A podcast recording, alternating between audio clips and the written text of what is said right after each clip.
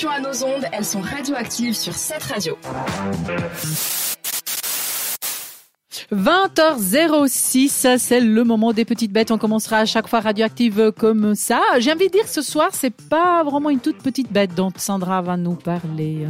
Absolument. Ce soir, j'ai décidé de vous parler de mon animal préféré, le chat.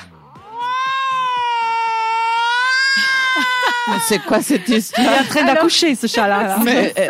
vous pensez que c'est du vu et du revu, mais qu'à cela ne tienne, le chat que je vous présente n'est pas un vulgaire Félix Catus. Félix Catus Catus, hein, pas Catus. C'est le nom, le nom euh, latin du ah, chat, j'imagine. Ah, mais je vais vous en mettre plein les yeux et plein les oreilles, car ce soir, je vais vous parler du chat d'argent, qu'on appelle aussi le mangradote ou le matagote. Pas certaine de la prononciation. Et il appartient au folklore de plusieurs régions de France, dont la Bretagne, la Gascogne et même la Provence. Vous avez bien compris, je parle de mythes et de folklore. Mais attention, est-ce vraiment certain? Car bien que son appellation fasse référence à de l'argent, il s'agit en réalité d'un chat aussi noir que la suie. Depuis la nuit des temps, ces pauvres félins tout noirs sont victimes d'une symbolique négative, car considérés comme l'incarnation du diable lui-même. Eh bien, le chat d'argent n'y échappe pas, puisque le mythe parle ici bel et bien d'une créature maléfique. La légende raconte qu'un sorcier fit un jour l'acquisition d'un chat d'argent moyennant son âme en échange des services de l'animal. L'âme appartient ensuite au chat, en échange de quoi celui-ci octroie sa protection au sorcier. Et le chat d'argent est comme le chat commun finalement, donc de nature assez indépendante.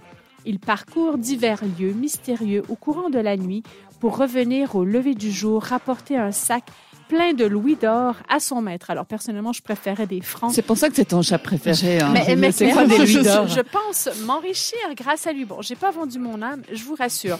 Mais on dit hmm. même que chaque chat d'argent a jusqu'à 9 mètres et que chaque maître est un sorcier qui lui aurait vendu son âme. Par contre, on ne dit pas qu'est-ce que le chat fait de toutes ses âmes. Bah, parce que c'est pour ça qu'on dit que les chats, ils ont cette vie, euh, je sais pas quoi. Voilà, ben, alors, parfois on dit neuf, parfois on dit sept. Ça dépend de, mhm. l'origine de la mythologie.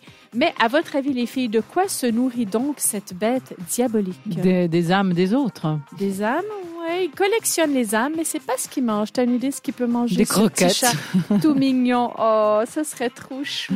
Eh ben non. En fait, soit il requiert des femmes allaitantes qu'elles lui donnent leur lait, ou il oh exige la première bouchée de chaque plat prêt à être consommé. Ah, vous pensiez qu'un chat d'argent mangeait des poissons d'argent. Cela aurait été trop facile. Alors, gare à celui qui ne nourrit pas le chat d'argent. En vérité, peu importe la robe de votre chat, car tant que vous le couvrirez d'attentions diverses, il vous le rendra bien. Et comme le disait le célèbre Mark Twain, écrivain et humoriste américain, si l'on pouvait croiser l'homme et le chat, ça améliorerait l'homme, mais ça dégraderait le chat. Radioactive, c'est aussi une émission interactive. Suivez-nous sur Instagram.